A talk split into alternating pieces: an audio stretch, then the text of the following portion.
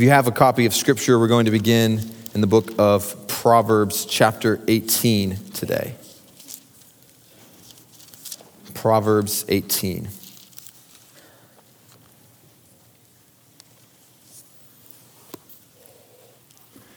Today I want to ask you a simple question. I want to ask you to examine this question. What is the culture of your family? What is the culture of your family? I had a friend tell me one time that culture is created by the words that we say and the stories that we tell. I'm going to say that again. Culture is created by the words that we say and the stories that we tell. What is the culture of your family? I can tell you the culture of your family based upon the words that you say to one another. I can tell you the culture of your family based upon the stories that you say about one another. What is the culture of your family? When it comes to how y'all talk to each other, what is the culture? Today, I want us to spend some time thinking about the words that come, that come out of our mouth. God has been taking me through this process of reflection when thinking about the words of life and the words of death and what comes out of the tongue. So let's go ahead and read Proverbs eighteen twenty-one because it's going to create a framework by which we work in today. Proverbs eighteen twenty-one. Death and life are in the power of the tongue, and those who love it will eat its fruits. Death and life are in the power of the tongue. Did you know that you have the ability to speak life into someone? You also have the ability to speak death into someone. Because death and life are in the power of the tongue. Let me put it this way. Do y'all remember a moment when someone has spoken life into you? Y'all remember that? Someone spoke a word of encouragement over you, over your family, over the hardship you were going in, and how it was just like a fresh breath of air just came inside of you. Have you also remembered a moment when someone spoke death over you? Now, just out of curiosity, show of hands, how many of y'all remember the words of death a little more than the words of life? Yeah? Okay, two of y'all are brave. Everyone else, you're lying. We all remember the words of death. I'll move this a little bit. We remember the words of death. And did you know that in families, words of death and words of life are spoken to each other on a frequent basis? All of us are a part of some sort of family unit. And in this Thanksgiving, the majority of us are going back to our families. That could be the family that you live with right now, your immediate family. It could be your extended family, or maybe it's just friends that you feel like family with each other. But all of us in some sort of degree will most likely be spending time with some sort of family or interact with some sort of family. And if we want to acknowledge the culture of our family, we need to pay close attention to the words that we say in our family. So there were actually unhealthy families in the Bible. Have you all ever noticed that? Not a bunch of perfect families in the Bible. So let's go ahead and do a brief little synopsis of unhealthy families in the Bible. We'll start off with Adam and Eve. We didn't get very far, did we? Adam and Eve. It's perfect, it's harmonious, then all of a sudden they start eating up this fruit. And this is the paraphrased version, but God pretty much says, what happened? What does Adam say? Woman. Well, that woman over there, she, she gave me this fruit, and you know, uh, what does he do? He begins to verbally attack his wife. Husbands, the very first husband verbally attacked his wife. That woman gave me this fruit. It's her fault. Okay, we'll move a little bit further. What about Joseph? Joseph, the coat of many colors. He has a dream. And he shares that dream at breakfast with his brothers. And he says, y'all won't believe this. I dreamt that all of y'all were going to worship me. And I, you know, and, and they didn't like that. So much so that they're out in the field later that day, and Joseph comes out to give them some bread or something, and, and they go, who's this dreamer? And their words showed a condition of their hearts. And they beat him, and they sold him into slavery. You see, the words showed a culture. Who's this dreamer? Who does this guy think he is? Let's jump a little further. How about King David? Before he was King David, when he was still shepherd boy David? You remember his brothers were out to fight Goliath. And while they're fighting Goliath, his dad, Jesse, says, hey, send him some food and just tell me how it's going. So David has an errand. He goes and takes a loaf of bread. And how is he greeted by his brothers? His brothers say, what are you doing here? Go back to the sheep. Get out of here. You see, each culture of a family is different. Adam and Eve, an immediate verbal attack.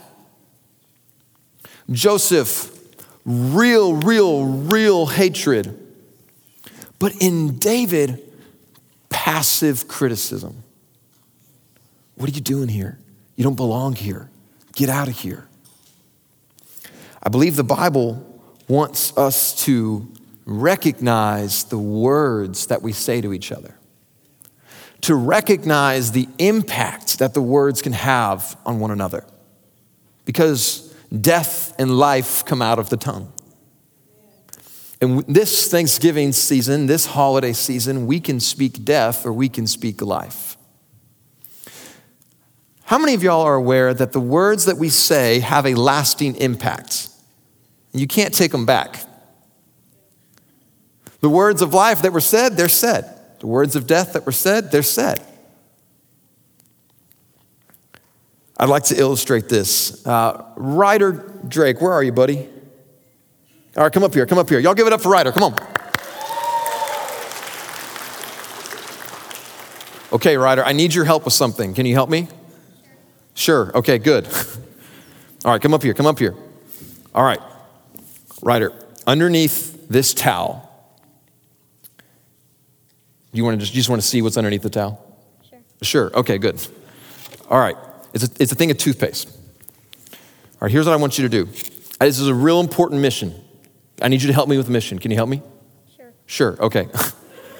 I need you to take all of the contents of that toothpaste and, and, and squeeze them out. Okay. I need you to do it in ten seconds. Ready, set, go. Someone's counting. Okay, come on, come on, come on. Come on, y'all cheer him on, cheer him on. Come on, here we go. Come on. Come on.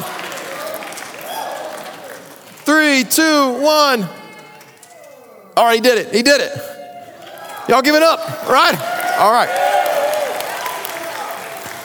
Here, I'll let you hold on to that. You might want to use it later. Um, okay, so that was the first part. Um, I now need you, are you ready for the challenge? Mm-hmm. Okay, mm-hmm. We've upgraded to mm-hmm. All right, hey, I need you to put all of that back in there. You've got ten seconds, Ryder, and go. Okay,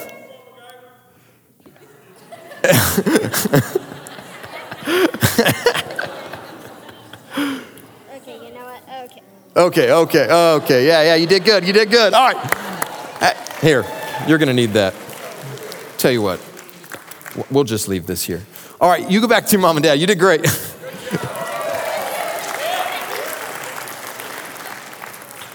Why is that silly? Because you can't put toothpaste back into the toothpaste. I didn't phrase that right, but. And Ryder, you probably need to go wash your hands, but but that's the point. The words that we say, when we say them, you don't get them back. And once we say them, they're out. They're just like Colgate tooth, toothpaste. And so the words that we say, when we say them, have a lasting impact on someone. I want us to revisit Ephesians four that Nathan read earlier today. Can we go to Ephesians four? Let me give you some context for that. So Paul writes the book of Ephesians to small churches around Ephesus, but here's the key word, who are young believers. Now, when we hear the phrase young believers, we think, oh, okay, they just recently came to know the Lord. They don't know anything. But I want you to really emphasize on the word immature. Do you know that someone can be seventy years old and still immature in their faith? Just like someone can be twelve and still immature. So he's speaking to someone who does not have mature faith, and he's describing what the family of God needs to look like. And God, God absolutely cares about the way that we interact with each other. He cares about how we speak to one another and how we care for one another. I want to draw your attention to two different verses. If you can go to Ephesians four, I want to first look at t- verse twenty-five. Now, the context of this is Paul has just talked about the old self and the new self. If you've been raised with Christ, you know, you're the new self. The old self is dead. And he says, so what does it look like to live as a Christian? Verse twenty-five. Therefore, having put away falsehood, let each one of you speak the truth with his neighbor, for we are members one of another. I think a quick reading of this verse, you might take away a very practical application which says you need to tell the truth, which we would all say, amen, yes. God wants us to tell the truth. But you notice that the verse didn't end there. It went on to say, why? Because we belong to one another. When we speak words of death, we create a culture in our family where it's me against you. And rather than striving side by side for one, un- one purposeful goal, it becomes a competition of who will win this dispute. It becomes a moment where I'm going to exert my authority or my opinion or my brilliance for this. This reminds me of the a movie that came out in two thousand four called Miracle. Did y'all ever see Miracle about the nineteen eighty Olympic team? Okay, six of y'all. All right, so nineteen eighty, it was the U S hockey team versus uh, the U S S R hockey team. And it was in for, for the for the Olympic gold. And what they did is they pulled all of these stellar college hockey athletes, and they put them together on one team. And they thought, man, we're, we're just so good. All we got to do is just go out there and we'll beat everyone. The first expedi- exhibition, they got destroyed. I mean, we're talking like ten to zero. Just completely destroyed. Why? Because they all had individual talent, but they weren't working together. They didn't realize they belonged to one another. And they kept losing and losing and losing. And in the movie, you'll see this, that the coach asks them, he'll go to each player and he says, who do you play for? And he'll say, the University of California. You go to another player, who do you play for? University of Rhode Island.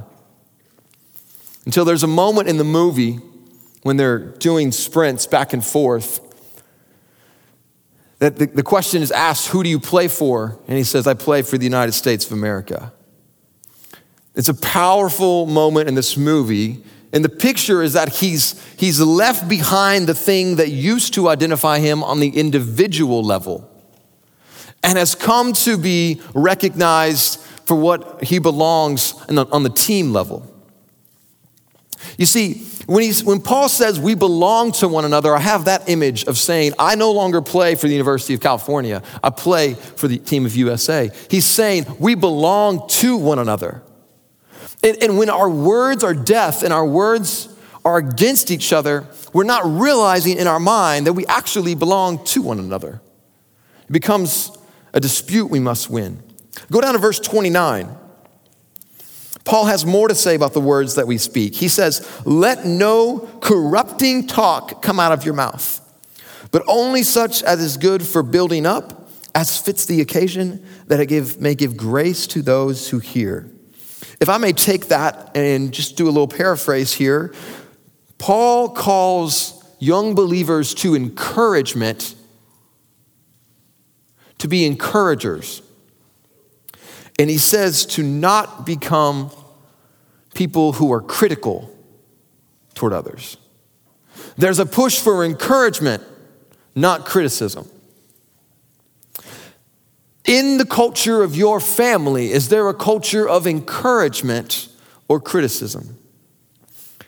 And it is at this point that you might have begun to think about someone else.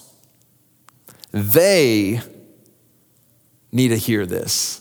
They need to move from criticism to encouragement. And what I want to remind you is that you are in the room today, and that God wants to talk to you about your words. And which culture are you feeding in your family? I want you to think about how you speak to those in your family. Which one best describes you?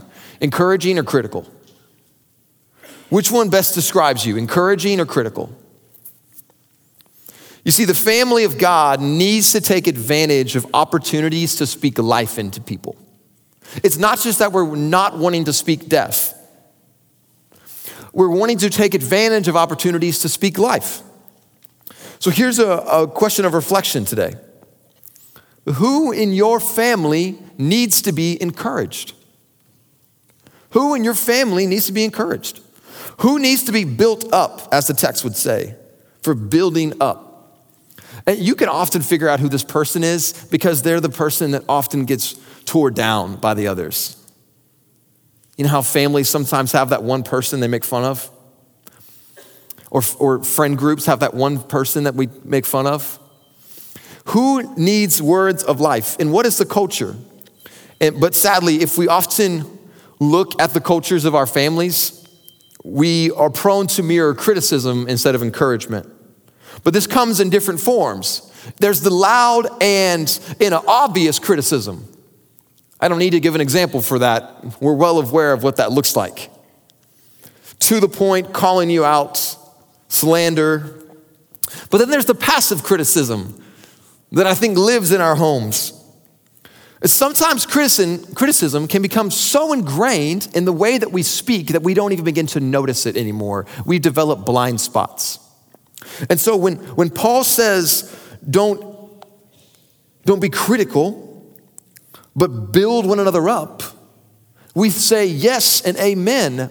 But then the question is, okay, so what does that actually look like in your life? And you go, well, I don't have any criticism in my life. And I think the step that God's wanting to invite you to and say, actually, can we take another look there? Can we take another look? It's, you know, phrases like, you know, if they would have listened to me, they wouldn't be here right now. Or, well, you know them, that's just how they are. What is the passive criticism that lives in you? Uh, the Bible has a lot to say about we interact and speak to one another. So much to say. Matter of fact, much of my week was going through what the Bible had to say. Um, it's extraordinary how much God cares about the words that come out of our mouth. It's extraordinary. The Bible paints two different types of cultures. To go back to the idea of culture, there's the culture of the family of God, and there's the culture of the world. And when you speak, you can invest in the culture of the family of God, or you can invest in the culture of the world. And when you interact with your family, you can choose a culture. Psalm one thirty-nine, I think, is going to be very helpful for us today. The last two verses, if you've never memorized these verses, I love to just give you that challenge today. Psalm one thirty-nine, verses twenty-three and twenty-four. Because what we're about to do is we're about to go through what the Bible says about how we should interact with each other with our words. We're, we're going to read what Scripture says, and I'm going to let Scripture talk to you. But that will not be fruitful unless we open up our heart to hear from God. Unless we allow God to speak to us about this subject, we're not going anywhere. What does Psalm one thirty-nine, twenty-three, twenty-four says? It says, search me, O God. Try me and know my heart. Know my thoughts and see if there's any grievous way in me. Lead me in the way everlasting. We're saying right now, God, search my heart. Know my thoughts and, and show me the truth. You see, I think today is a day for personal reflection. My question with you is, are you willing to have a conversation with God about this? So this is kind of out of the ordinary and unorthodox, but I'd like to pray in the middle of the sermon that our hearts might be open to what God might have to say as we go through Scripture. Let's pray. God, as we read what your word says about how we are to speak, I pray that you would show us our blind spots.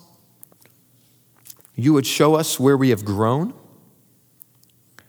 and you would show us what the family of God ought to look like, and that we would do so um, for you. In your name, amen. Okay, I want to read through two different cultures, and all of this is found directly in Scripture. None of this is just my opinion. The first one is the culture of the family of God. And you're going to forgive me, I'm going to just read from this. The goal, and we didn't put this on the screen on purpose, we want you to meditate on this with the Lord. I just want you to listen and receive so that you might hear what God has to say for you today. Just listen and receive. Here's the culture of the family of God. The culture of the family of God is one that's quick to listen, slow to speak. That's in the book of James. It builds one another up, and it's giving grace to those who hear, Ephesians. It speaks graciously, enriching the other person, Colossians. Brings healing with their words, Proverbs.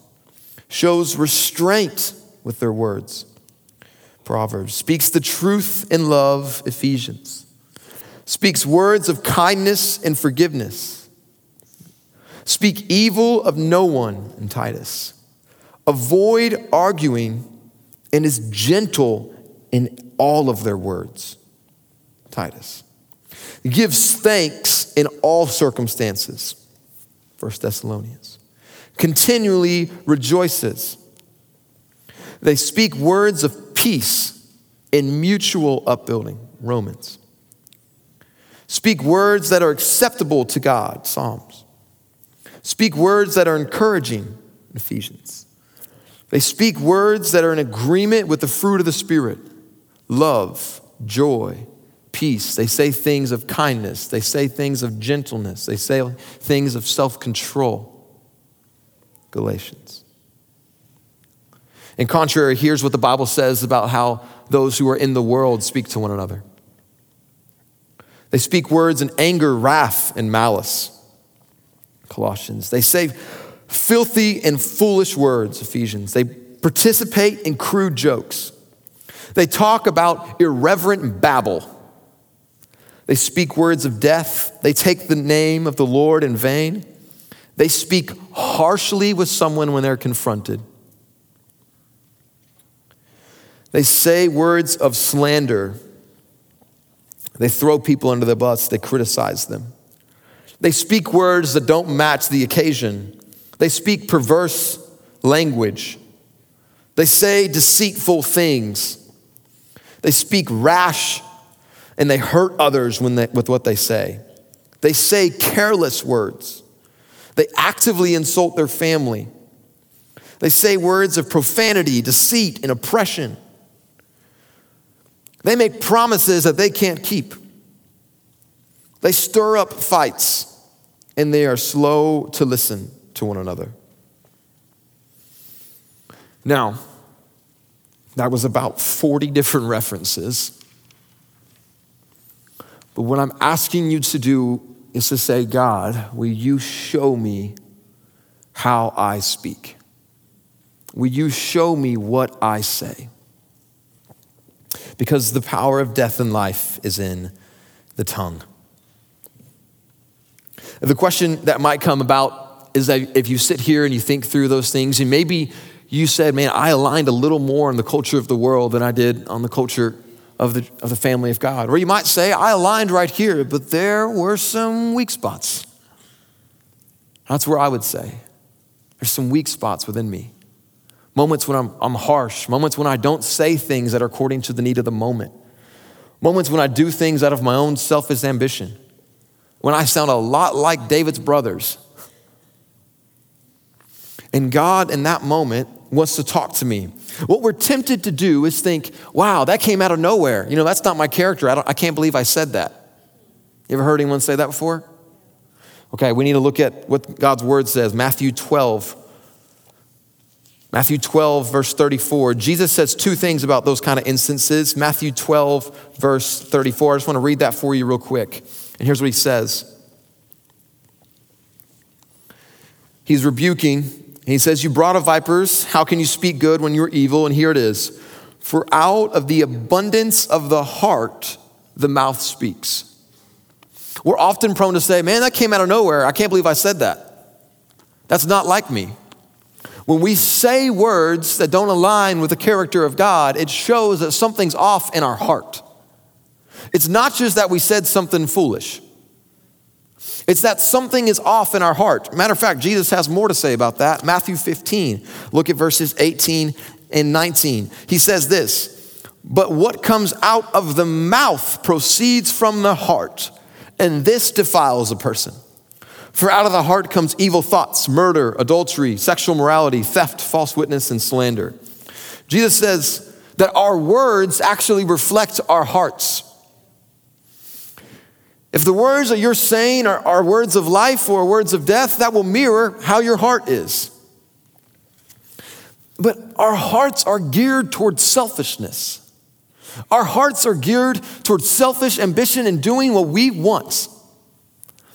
You see, when we say words that align with the culture of the world, we need to come to the Lord and say, God, will you change my desires?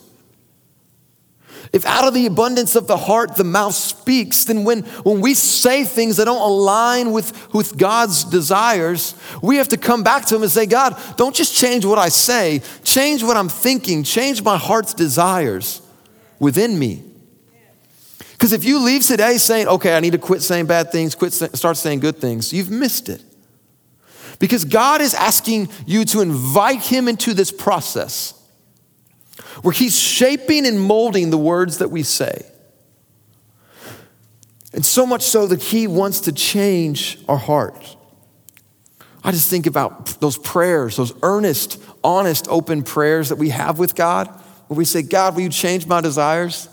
God, will you, will you help me speak life over people? God, my words, I've been careless with them. What's off within me, Lord? Psalm one thirty-nine, search my heart, O God. Show me. I think God is inviting us to have a moment where we recognize what kinds of words we've been saying. Maybe you're acknowledging moments where you've spoken death over someone. Or maybe you're acknowledging moments where you've spoken as someone who belongs to the world and not belonging to the family of God. I think we have to ask God to show us the brokenness inside our hearts so that we might come to him and then ask him in return to heal it. When we don't think that we have spoken anything that's hurt anyone, we're not convinced that our heart's broken. We need to come to God and say, God, my heart is broken. Will you heal it? Will you give me the right desires? So I'd like to take this all the way back to the original question. What is the culture of your family? How does your family speak to each other? Does your family mirror a culture of the family of God or mirror a culture of the world? If you're like most families, you have good days and bad days. But what I can show you, though, is that based upon the words that you're saying, you are contributing to one of those cultures in your family. You see, you can't be upset about the culture of your family and then continually contribute to that culture. And likewise, if you want a culture of speaking life, you need to have a culture within you that where your words are speaking life. Which culture are you contributing today? So here's some practical steps. Will you have an honest conversation with God about the words that you say? Will you have an honest conversation with God? where you're sitting with God and you're saying, okay, God, show me. Am I speaking life or death?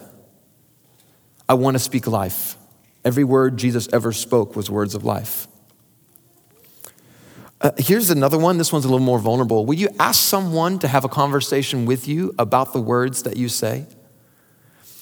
And you, when you say, will you show me my blind spots? Will you show me areas that I'm not even aware of? Will you show me areas in where I'm speaking death and it's unintentional? I think we need that friend in our life. Maybe you need to seek forgiveness of someone today. Or maybe you just need to say, man, there's someone at my Thanksgiving dinner that I need to speak life to. And they need it. So I would invite you to stand for invitation right now. And as we do that, I want to challenge you with those steps. But in this moment, as we interact with God, the questions are, who in this room do you need to ask for forgiveness? Or do you need to meet with the Lord? Maybe come down and pray and ask God to forgive you and ask him to change your heart. Or maybe you're in here and you're saying, I actually don't have a relationship with God. I belong outside of the family of God. And these words that have been spoken over me are words of death, death, and death.